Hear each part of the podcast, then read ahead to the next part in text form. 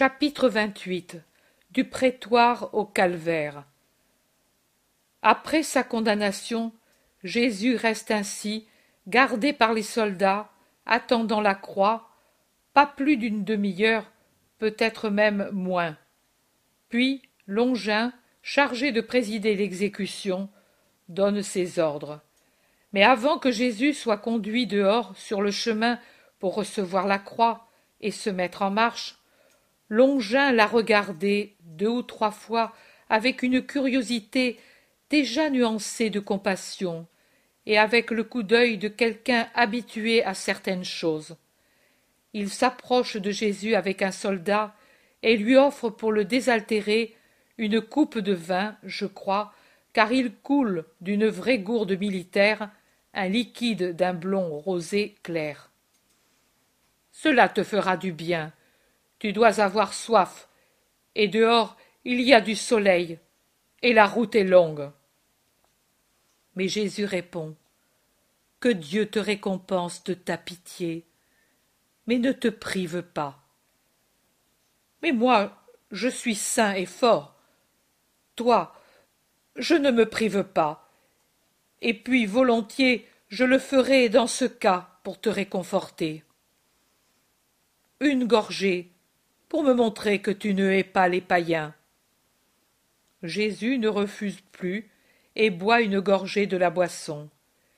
Il a les mains déjà déliées, comme il n'a plus le roseau ni la chlamyde, et il peut le faire lui-même. Ensuite, il refuse, bien que la boisson fraîche et bonne devrait soulager la fièvre qui déjà se manifeste dans les traces rouges qui s'allument sur ses joues pâles et sur ses lèvres sèches et gercées. Prends, prends, c'est de l'eau et du miel, cela soutient, désaltère. Tu me fais pitié. Oui, pitié. Ce n'était pas toi qu'il fallait tuer d'entre les Hébreux. Hélas, moi je ne te hais pas, et je chercherai à ne te faire souffrir que le nécessaire. Mais Jésus ne recommence pas à boire. Il a vraiment soif. La soif terrible de ceux qui ont perdu du sang ou des fiévreux. Il sait que ce n'est pas une boisson narcotinisée, et il boirait volontiers, mais il ne veut pas moins souffrir. Mais je comprends de même que je comprends ce que je dis grâce à une lumière intérieure, que la pitié du Romain le réconforte plus que l'eau au miel. Que Dieu te rende en bénédiction ce soulagement, dit-il ensuite. Et il a encore un sourire, un sourire déchirant, avec sa bouche enflée, blessée, qu'il remue difficilement aussi parce qu'entre le nez et la pommette droite, la forte meurtrissure due au coup de bâton qu'il a reçu dans la cour intérieure après la flagellation est fortement enflée. Arrivent les deux larrons, encadrés chacun par une décurie de soldats. C'est l'heure de partir. Longin donne les derniers ordres. Une centurie est disposée sur deux rangs distants de trois mètres l'un de l'autre, et elle sort ainsi sur la place où une autre centurie a formé un carré pour repousser la foule afin qu'elle ne gêne pas le cortège. Sur la petite place se trouvent déjà des hommes à cheval, une décurie de cavalerie avec un jeune gradé qui les commande et avec les enseignes. Un soldat à pied tient par la bride le cheval noir corbeau du centurion. Longin monte en selle et va à sa place à deux mètres en avant des onze cavaliers. On apporte les croix. Celles des deux larrons sont plus courtes. Celle de Jésus est beaucoup plus longue. Je dis que la pièce verticale n'a pas moins de quatre mètres. Je la vois apportée déjà formée. J'ai lu à ce sujet, quand je lisais, c'est-à-dire il y a des années, que la croix fut formée en haut du Golgotha et que le long du chemin les condamnés portaient seulement les deux poteaux sur leurs épaules. C'est possible, mais moi je vois une vraie croix, bien formée, solide, avec les bras parfaitement encastrés dans la pièce principale et bien renforcée par des clous et des boulons. En fait, si on réfléchit qu'elle était destinée à soutenir le poids notable qu'est le corps d'un adulte et à le soutenir même dans les convulsions finales, elles aussi non négligeables, on comprend que la croix ne pouvait pas être assemblée sur le sommet étroit et incommode du calvaire. Avant de donner la croix à Jésus, on lui passe au cou l'écriteau avec la mention Jésus le Nazaréen, roi des Juifs.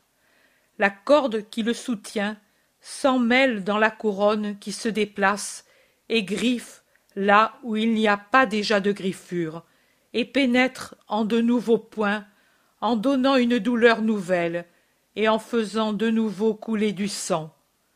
Les gens rient d'une joie sadique, insultent, blasphèment. Maintenant ils sont prêts, et Longin donne l'ordre de marche. D'abord le Nazaréen, derrière les deux larrons, une d'écurie autour de chacun, les sept autres d'écurie sur les ailes, et comme renfort, et le responsable sera le soldat qui fait frapper à mort les condamnés. Jésus descend les trois marches qui amènent du vestibule sur la place, et il apparaît tout de suite avec évidence que Jésus est dans des conditions de grande faiblesse. Il vacille en descendant les trois marches, gêné par la croix qui repose sur son épaule tout écorchée, par l'écriteau qui se déplace devant lui et dont la corde scie le cou, par les balancements qu'imprime au corps la longue pièce de la croix, qui saute sur les marches et sur les aspérités du sol.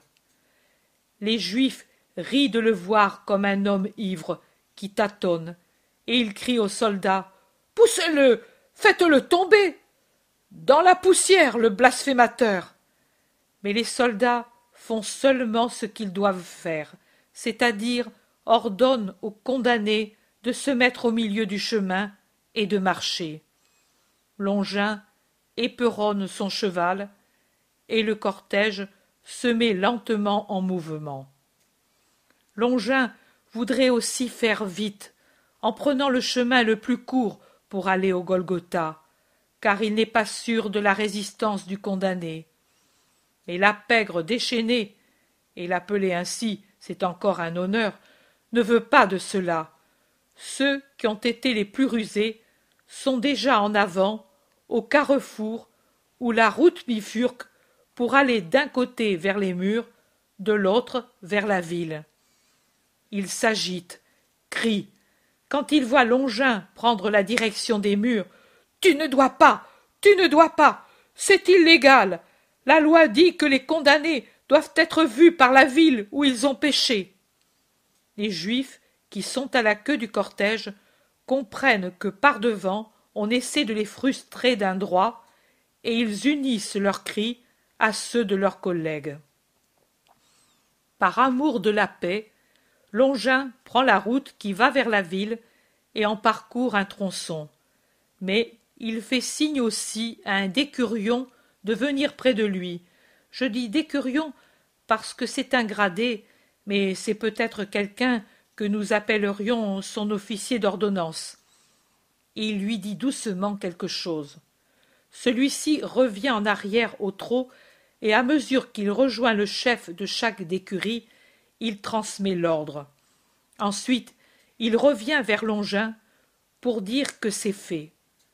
Enfin, il rejoint sa place primitive dans le rang derrière Longin. Jésus avance haletant. Chaque trou de la route est un piège pour son pied qui vacille et une torture pour ses épaules écorchées pour sa tête couronnée d'épines, sur laquelle descend à pic un soleil exagérément chaud, qui de temps à autre se cache derrière un rideau de nuages de plomb, mais qui, même caché, ne cesse pas de brûler. Jésus est congestionné par la fatigue, par la fièvre et par la chaleur. Je pense que même la lumière et les cris doivent le tourmenter. Et s'il ne peut se boucher les oreilles pour ne pas entendre ces cris déchaînés, il ferme à demi les yeux pour ne pas voir la route éblouissante de soleil. Mais il doit aussi les rouvrir parce qu'il bute contre les pierres et contre les trous, et chaque fois qu'il bute, c'est une douleur, car il remue brusquement la croix qui heurte la couronne, qui se déplace sur l'épaule écorchée, élargit la plaie et augmente la douleur. Les Juifs ne peuvent plus le frapper directement, mais il arrive encore quelques pierres et quelques coups de bâton. Les premières, spécialement dans les petites places remplies par la foule, les seconds, au contraire, dans les tournants, dans les petites rues où l'on monte et descend des marches, tantôt une, tantôt trois, tantôt davantage, à cause des dénivellations continuelles de la ville. Là, nécessairement, le cortège ralentit, et il y a toujours quelques volontaires qui défient les lances romaines pour donner un nouveau coup au chef-d'œuvre de torture qu'est désormais Jésus.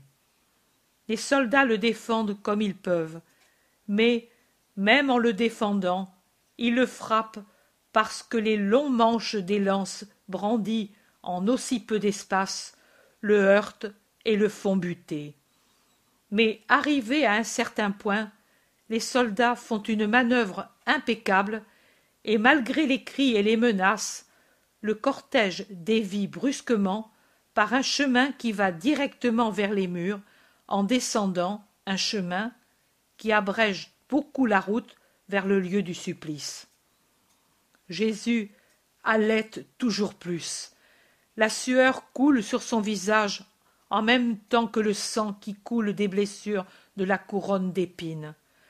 La poussière se colle sur ce visage trempé et le macule de taches étranges, car il y a aussi du vent maintenant, des coups de vent syncopés, à longs intervalles, où retombe la poussière que la foule a élevée en tourbillon et qui amène des détritus dans les yeux et dans la gorge à la porte judiciaire sont déjà entassés quantité de gens. Ceux qui prévoyant se sont choisis de bonne heure une bonne place pour voir. Mais un peu avant d'y arriver jésus a déjà failli tomber. Seule la prompte intervention d'un soldat sur lequel lui va presque tomber empêche jésus d'aller par terre. La populace rit et crie Laissez-le. Il disait à tous Levez-vous. Qu'il se lève, lui, maintenant. Au-delà de la porte, il y a un torrent et un petit pont. Nouvelle fatigue pour Jésus d'aller sur ces planches disjointes sur lesquelles rebondit plus fortement le long bois de la croix, et nouvelle mine de projectiles pour les Juifs. Les pierres du torrent volent et frappe le pauvre martyr. Alors commence la montée du calvaire. Un chemin nu, sans un brin d'ombre, avec des pierres disjointes qui attaquent directement la montée. Ici aussi, à l'époque où je lisais, j'ai lu que le calvaire n'avait que quelques mètres de hauteur. Possible, ce n'est certainement pas une montagne, mais c'est une colline, et certainement pas plus basse par rapport à l'Ungarni, le mont aux croix, là où se trouve la basilique de Saint Miniato à Florence. On dira Oh, c'est peu de chose. Oui, pour quelqu'un qui est sain et fort, c'est peu de chose. Mais il suffit d'avoir le cœur faible pour sentir si c'est peu ou beaucoup. Je sais qu'après avoir eu le cœur malade, même alors qu'il s'agissait d'une forme bénigne, je ne pouvais gravir cette pente sans souffrir beaucoup, et je devais m'arrêter à chaque instant, et je n'avais pas de fardeau sur les épaules.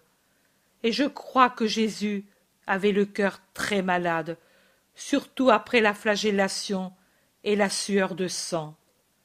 Et je ne considère rien d'autre que ces deux choses. Jésus éprouve donc une douleur aiguë dans la montée, et avec le poids de la croix, qui, longue comme elle l'est, doit être très lourde. Il trouve une pierre qui dépasse, et, épuisé comme il l'est, il lève trop peu le pied, il bute et tombe sur le genou droit, réussissant pourtant à se relever à l'aide de la main gauche. La foule pousse des cris de joie. Il se relève, il avance de plus en plus courbé et haletant, congestionné, fiévreux. Les criteaux qui cahotent devant lui lui gênent la vue, et son long vêtement, maintenant qu'il avance courbé, traîne par terre, par devant, et gêne sa marche. Il bute de nouveau, et tombe sur les deux genoux, en se blessant de nouveau là où il est déjà blessé. Et la croix qui échappe de ses mains et tombe, après lui avoir frappé fortement le dos, l'oblige à se pencher pour la relever et à peiner pour la mettre de nouveau sur ses épaules. Pendant qu'il le fait, on voit nettement sur son épaule droite la plaie faite par le frottement de la croix qui a ouvert les plaies nombreuses de la flagellation, et en fait une seule qui transsude de l'eau et du sang, de sorte que la tunique est toute tachée à cet endroit. Les gens applaudissent même, heureux de ces chutes si mauvaises.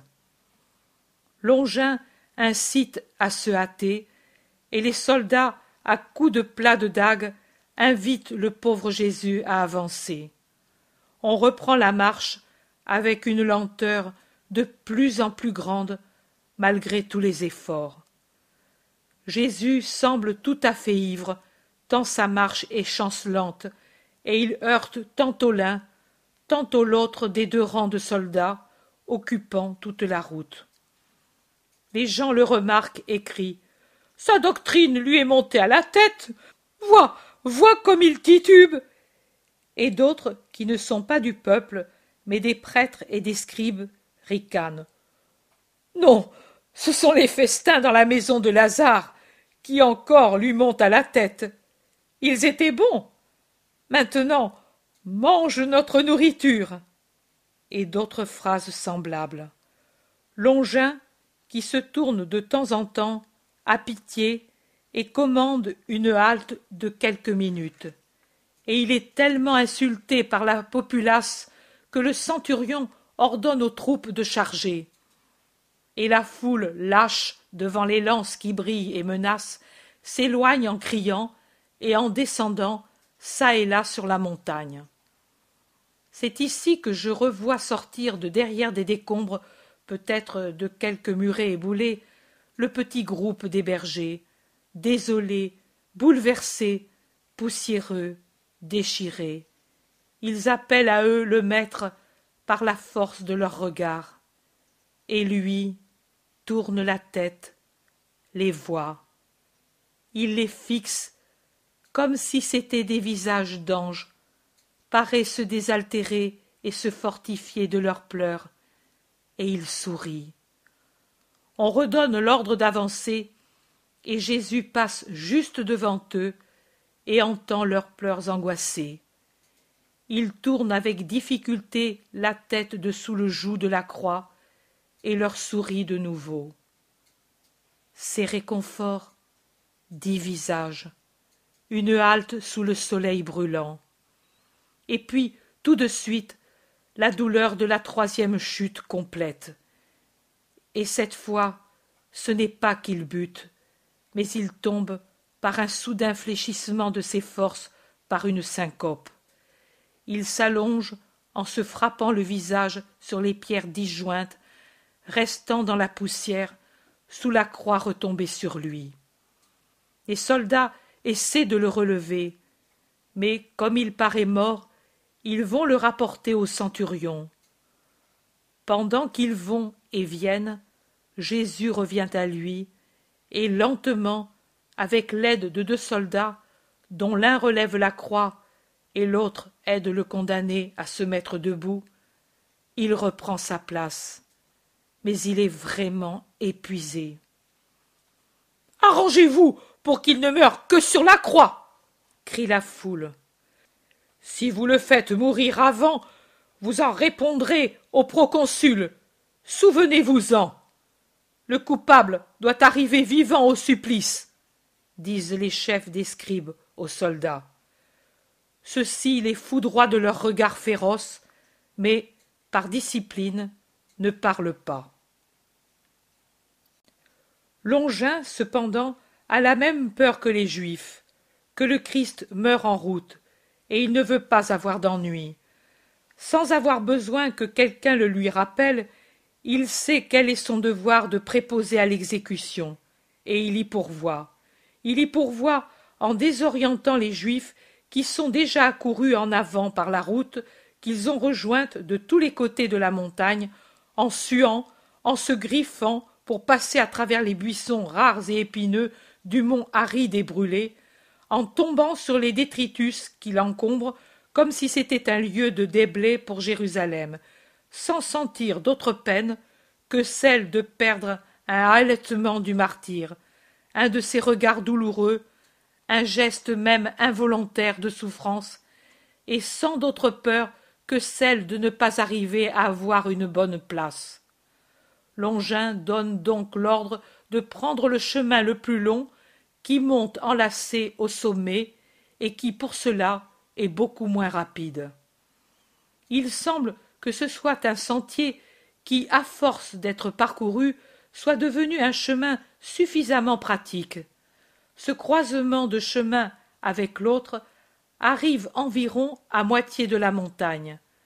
Mais je vois que plus haut, par quatre fois, la route directe se trouve coupée par celle qui monte avec beaucoup moins de pente et qui, par compensation, est beaucoup plus longue. Et sur cette route, il y a des gens qui montent, mais qui ne participent pas à l'indigne chahut des obsédés qui suivent Jésus pour jouir de ses tourments. Des femmes pour la plupart, en pleurs et voilées, et quelques petits groupes d'hommes, très peu nombreux en vérité, plus en avant de beaucoup que les femmes, qui vont disparaître à la vue quand, en continuant, le chemin fait le tour de la montagne. Ici, le calvaire a une sorte de pointe faite en museau d'un côté, alors que de l'autre, elle tombe à pic. Les hommes disparaissent derrière la pointe rocheuse, et je les perds de vue. Les gens qui suivaient Jésus hurlent de rage. C'était plus beau pour eux de le voir tomber. Avec des imprécations obscènes aux condamnés et à ceux qui le conduisent, ils se mettent en partie à suivre le cortège judiciaire et en partie montent presque en courant par la route rapide pour se dédommager de leur déception par une excellente place sur le sommet. Les femmes qui s'avancent en pleurant se retournent en entendant les cris et voient que le cortège tourne de ce côté. Elles s'arrêtent alors en s'adossant au mont craignant d'être jetées en bas par les juifs violents. Elles abaissent encore plus leur voile sur leur visage, et il y en a une qui est complètement voilée, comme une musulmane, ne laissant libre que ses yeux très noirs. Elles sont vêtues très richement et ont pour les défendre un vieil homme robuste dont, enveloppé dans son manteau comme il l'est, je ne distingue pas le visage. Je ne vois que sa longue barbe, plutôt blanche que noire, qui sort de son manteau foncé. Quand Jésus arrive à leur hauteur, elle sanglote plus fort et se courbe en profonde salutation. Puis elle s'avance résolument. Les soldats voudraient les repousser avec leurs lances, mais celle qui est couverte comme une musulmane écarte un instant son voile devant l'enseigne arrivée à cheval pour voir ce que c'est que ce nouvel obstacle, et il donne l'ordre de la faire passer. Je ne puis voir son visage, ni son vêtement, car elle a déplacé son voile avec la rapidité d'un éclair, et son habit est complètement caché par un manteau qui arrive jusqu'à terre, lourd, fermé complètement par une série de boucles. La main, qui pour un instant sort de dessous pour déplacer le voile, est blanche et belle, et c'est avec ses yeux noirs, l'unique chose que l'on voit de cette grande matrone certainement influente, puisque l'officier de Longin lui obéit ainsi. Elle s'approche de Jésus en pleurant et s'agenouille à ses pieds, pendant que lui s'arrête haletant. Et pourtant il sait encore sourire à ces pieuses femmes et à l'homme qui les escorte, qui se découvre pour montrer qu'il est Jonatas. Mais celui-ci, les gardes ne le font pas passer. Seulement les femmes. L'une d'elles est Jeanne de Chouza. Elle est plus défaite que quand elle était mourante. De rouge, elle n'a que les traces de ses pleurs, et puis c'est tout un visage de neige avec ses doux yeux noirs qui, ainsi brouillés comme ils le sont, sont devenus d'un violet foncé comme certaines fleurs. Elle a dans les mains une amphore d'argent et l'offre à Jésus, mais lui refuse. D'ailleurs, son essoufflement est si grand qu'il ne pourrait même pas boire. De la main gauche, il s'essuie la sueur et le sang qui lui tombent dans les yeux qui coulant le long de ses joues rouges et de son cou par les veines gonflées dans le battement essoufflé du cœur, trempe tout son vêtement sur la poitrine. Une autre femme, qui a près d'elle une jeune servante avec un coffret dans les bras, l'ouvre, en tire un linge de lin très blanc, carré, et l'offre au Rédempteur. Il l'accepte, et comme il ne peut avec une seule main le faire par lui-même, la femme, pleine de pitié, l'aide, en faisant attention de ne pas heurter la couronne, à le poser sur son visage. Jésus presse le linge frais sur son pauvre visage et l'y tient comme s'il trouvait un grand réconfort. Puis il rend le linge et parle. Merci, Jeanne. Merci, Nick. Sarah, Marcella, Élise, Lydia, Anne, Valéria et toi. Mais ne pleurez pas sur moi, fille de Jérusalem, mais sur les péchés, les vôtres et ceux de votre ville. Béni, Jeanne, de n'avoir plus d'enfants. Vois, c'est une pitié de Dieu de ne pas, de ne pas avoir d'enfants,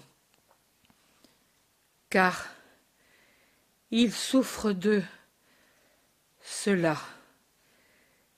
Et toi aussi, Élisabeth mieux, comme cela a été que parmi les déicides. Et vous, mère, pleurez sur vos fils, car cette heure ne passera pas sans châtiment.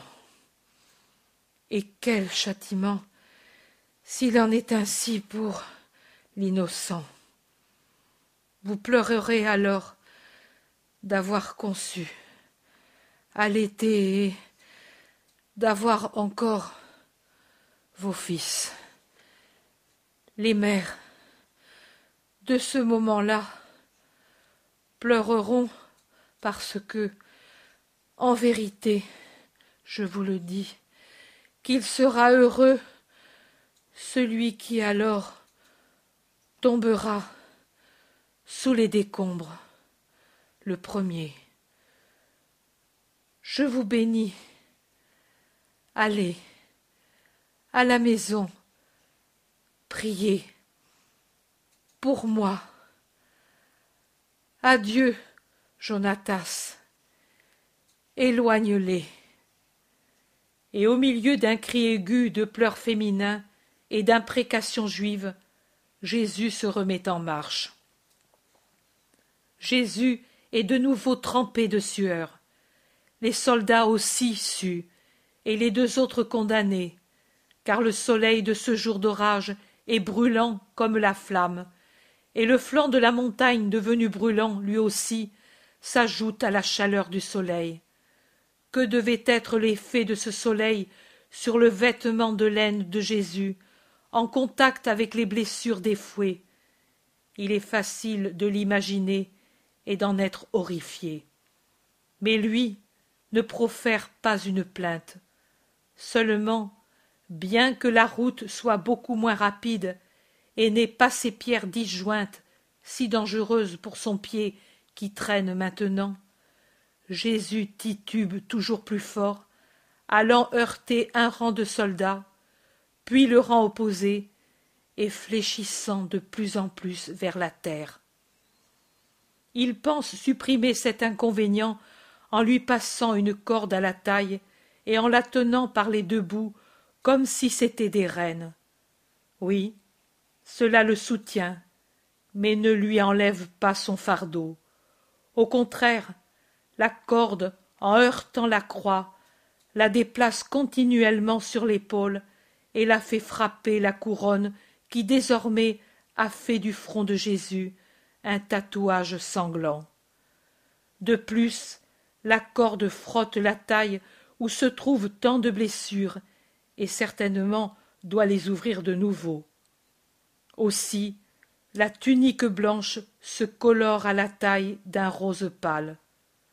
Pour l'aider, ils le font souffrir plus encore. Le chemin continue. Il fait le tour de la montagne, revient presque en avant vers la route rapide. Là se trouve Marie avec Jean. Je dirais que Jean l'a amenée en cet endroit ombragé derrière la pente de la montagne pour qu'elle se refasse un peu. C'est l'endroit le plus escarpé de la montagne. Il n'y a que ce chemin qui la côtoie. Au-dessous, la côte descend rapidement, et au-dessus, la pente est aussi forte. À cause de cela, les cruels la négligent.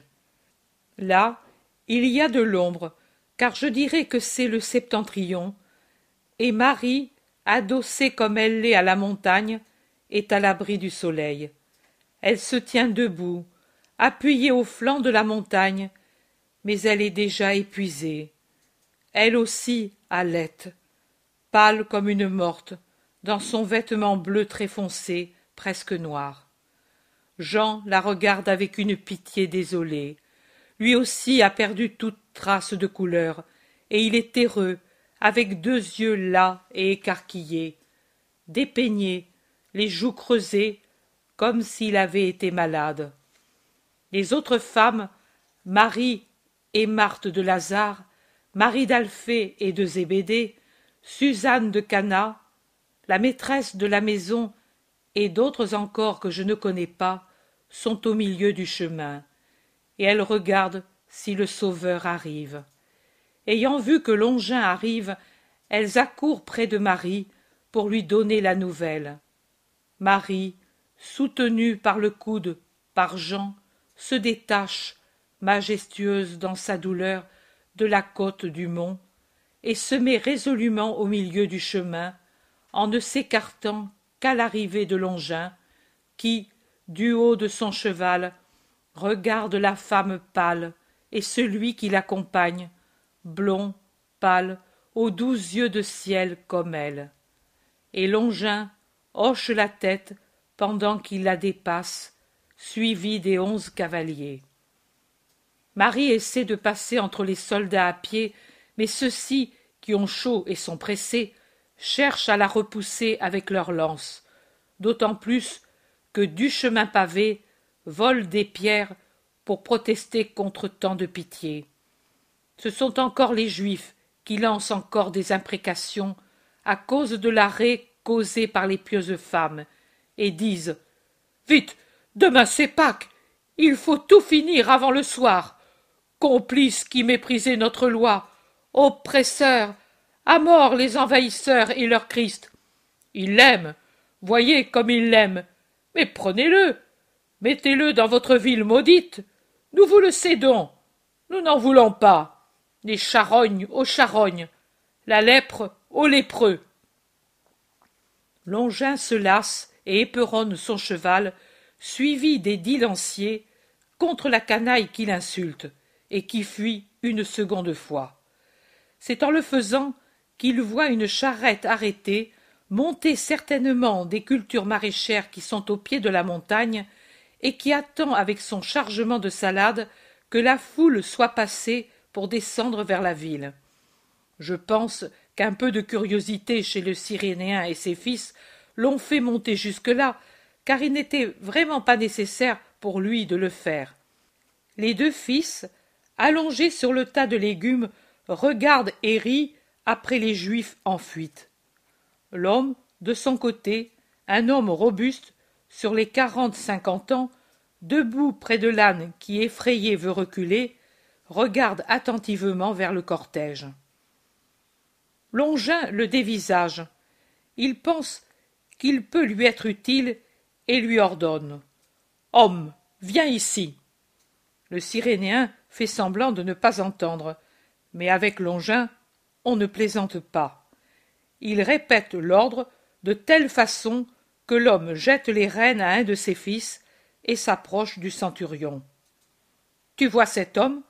Lui demande-t-il, et en parlant ainsi, il se retourne pour indiquer Jésus. Et il voit à son tour Marie, qui supplie les soldats de la laisser passer. Il en a pitié et crie. Faites passer la femme. Puis il recommence à parler aux Cyrénéens. Il ne peut plus avancer ainsi chargé. Tu es fort. Prends sa croix et porte-la à sa place jusqu'à la cime. Je ne peux pas. J'ai l'âne. Il est rétif. Les garçons ne savent pas le retenir. Mais Longin lui dit Va, si tu ne veux pas perdre l'âne et gagner vingt coups comme punition. Le Cyrénéen n'ose plus réagir. Il crie au garçon Allez vite à la maison et dites que j'arrive tout de suite et puis il va vers Jésus. Il le rejoint juste au moment où Jésus se tourne vers sa mère, que seulement alors il voit venir vers lui, car il avance si courbé, et les yeux presque fermés, comme s'il était aveugle. Et il crie Maman C'est la première parole depuis qu'il est torturé qui exprime sa souffrance, car dans cette parole il y a la confession de tout et de toute sa terrible douleur de l'esprit, du moral et de la chair. C'est le cri déchiré et déchirant d'un enfant qui meurt seul parmi les argousins et au milieu des pires tortures, et qui arrive à avoir peur même de sa propre respiration. C'est la plainte d'un enfant qui délire et que déchirent des visions de cauchemar et il veut la mer, la mer parce que seul son frais baiser calme l'ardeur de la fièvre, que sa voix fait fuir les fantômes, que son embrassement rend la mort moins effrayante. Marie porte la main à son cœur comme si elle avait reçu un coup de poignard et vacille légèrement. Mais elle se reprend, hâte sa marche et, en allant les bras tendus vers son fils martyrisé, elle crie Fils Mais elle le dit d'une telle manière que qui n'a pas un cœur de hyène le sent se fendre par cette douleur. Je vois que, même parmi les Romains, il y a un mouvement de pitié. Et pourtant, ce sont des hommes d'armes habitués aux tueries, marqués de cicatrices. Mais la parole maman et fils sont toujours les mêmes pour tous ceux qui, je le répète, ne sont pas pires que des hyènes, et sont dites et comprises partout, et soulèvent partout des flots de pitié. Le Cyrénien a cette pitié. il voit que Marie ne peut embrasser son fils à cause de la croix, et qu'après avoir tendu les mains, elle les laisse retomber, persuadée de ne pouvoir le faire. Elle le regarde seulement, essayant de sourire de son sourire martyr pour le réconforter, alors que ses lèvres tremblantes boivent ses larmes. Lui, tordant la tête de sous le joug de la croix, cherche à son tour à lui sourire et à lui envoyer un baiser avec ses pauvres lèvres blessées et fendues par les coups et la fièvre. Le Cyrénéen, à ce spectacle, se hâte d'enlever la croix, et il le fait avec la délicatesse d'un père pour ne pas heurter la couronne et ne pas frotter les plaies. Mais Marie ne peut baiser son fils. L'attouchement, même le plus léger, serait une torture sur les chairs déchirées, et Marie s'en abstient. Et puis, les sentiments les plus saints ont une pudeur profonde, et ils veulent le respect ou du moins la compassion. Ici, c'est la curiosité et surtout le mépris. Se baisent seulement leurs deux âmes angoissées. Le cortège se remet en marche sous la poussée des flots d'un peuple furieux qui les presse, les sépare, en repoussant la mer contre la montagne, l'exposant au mépris de tout un peuple. Maintenant, derrière Jésus, marche le Cyrénéen avec la croix. Et Jésus, libéré de ce fardeau, marche mieux. Il halète fortement, portant souvent la main à son cœur comme s'il avait une grande douleur, une blessure à la région sternocardiaque, et maintenant qu'il le peut, n'ayant plus les mains liées, il repousse les cheveux tombés en avant, tout gluants de sang et de sueur, jusque derrière les oreilles, pour sentir l'air sur son visage congestionné. Il délace le cordon du cou, qui le fait souffrir quand il respire. Mais sa marche est plus facile. Marie s'est retirée avec les femmes. Elle suit le cortège une fois qu'il est passé, et ensuite, par un raccourci, elle se dirige vers le sommet de la montagne, défiant les imprécations de la plèbe cannibale. Maintenant que Jésus est libre, le dernier lacet de la montagne est assez vite parcouru, et ils sont proches de la cime, toute remplie d'un peuple qui pousse des cris. Longin s'arrête et il ordonne que tous, inexorablement, soient repoussés plus bas pour dégager la cime, lieu de l'exécution. Une moitié de la centurie exécute l'ordre en accourant sur place et en repoussant sans pitié tous ceux qui s'y trouvent, en se servant pour cela de leurs dagues et de leurs lances. Sous la grêle des coups de plat et des bâtons, les Juifs de la cime s'enfuient et il voudrait se placer sur l'esplanade qui est au-dessous. Mais ceux qui y sont déjà ne cèdent pas, et parmi ces gens s'allument des rixes féroces, ils semblent tous fous. Comme je l'ai dit l'an dernier, le calvaire à son sommet a la forme d'un trapèze irrégulier, légèrement plus haut d'un côté, à partir duquel la montagne descend rapidement pour un peu plus de la moitié de sa hauteur. Sur cette petite place, on a déjà préparé trois trous profonds, tapissés de briques ou d'ardoises, creusés exprès en somme. Tout près d'eux, il y a des pierres et de la terre prêtes pour buter les croix. D'autres trous, par contre, ont été laissés pleins de pierres. On comprend qu'ils les vident d'une fois sur l'autre selon le nombre de ceux qui servent. Sous la cime trapézoïdale, du côté où la montagne ne descend pas, il y a une sorte de plate-forme en pente douce qui forme une seconde petite place. De celle-ci partent deux larges sentiers qui côtoient la cime, de sorte que celle-ci est isolée et surélevée d'au moins deux mètres de tous les côtés.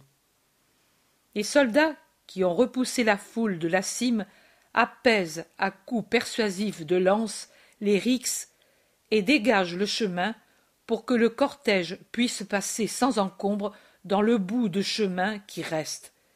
Et il reste là, à faire la haie, pendant que les trois condamnés, encadrés par les cavaliers et protégés en arrière par l'autre demi-centurie, arrivent au point où ils doivent s'arrêter, au pied du plancher naturel, surélevé, qui forme la cime du Golgotha. Pendant que cela arrive, j'aperçois les maris, et un peu en arrière d'elles, Jeanne de Chouza, avec quatre autres des dames de tout à l'heure. Les autres se sont retirées, et elles doivent l'avoir fait par elles-mêmes, car Jonatas est là, derrière sa maîtresse. Il n'y a plus celle que nous appelons Véronique et que Jésus a appelée Nique, et sa servante manque aussi, et aussi la dame toute voilée à laquelle les soldats obéirent. Je vois Jeanne, la vieille, qu'on appelle Élise, Anne et deux que je ne saurais identifier. Derrière ces femmes et les maris, je vois Joseph et Simon d'Alphée, et Alphée de Sarah avec le groupe des bergers.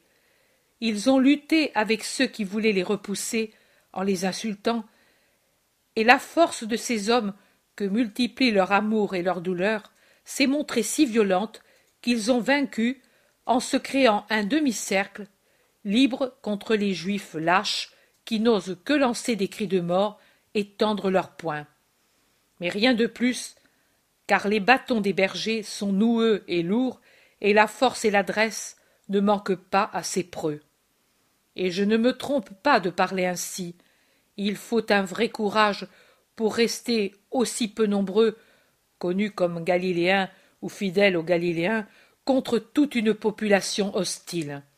L'unique point de tout le calvaire où on ne blasphème pas le Christ. Le mont, des trois côtés qui descendent en pente douce vers la vallée, n'est qu'une fourmilière.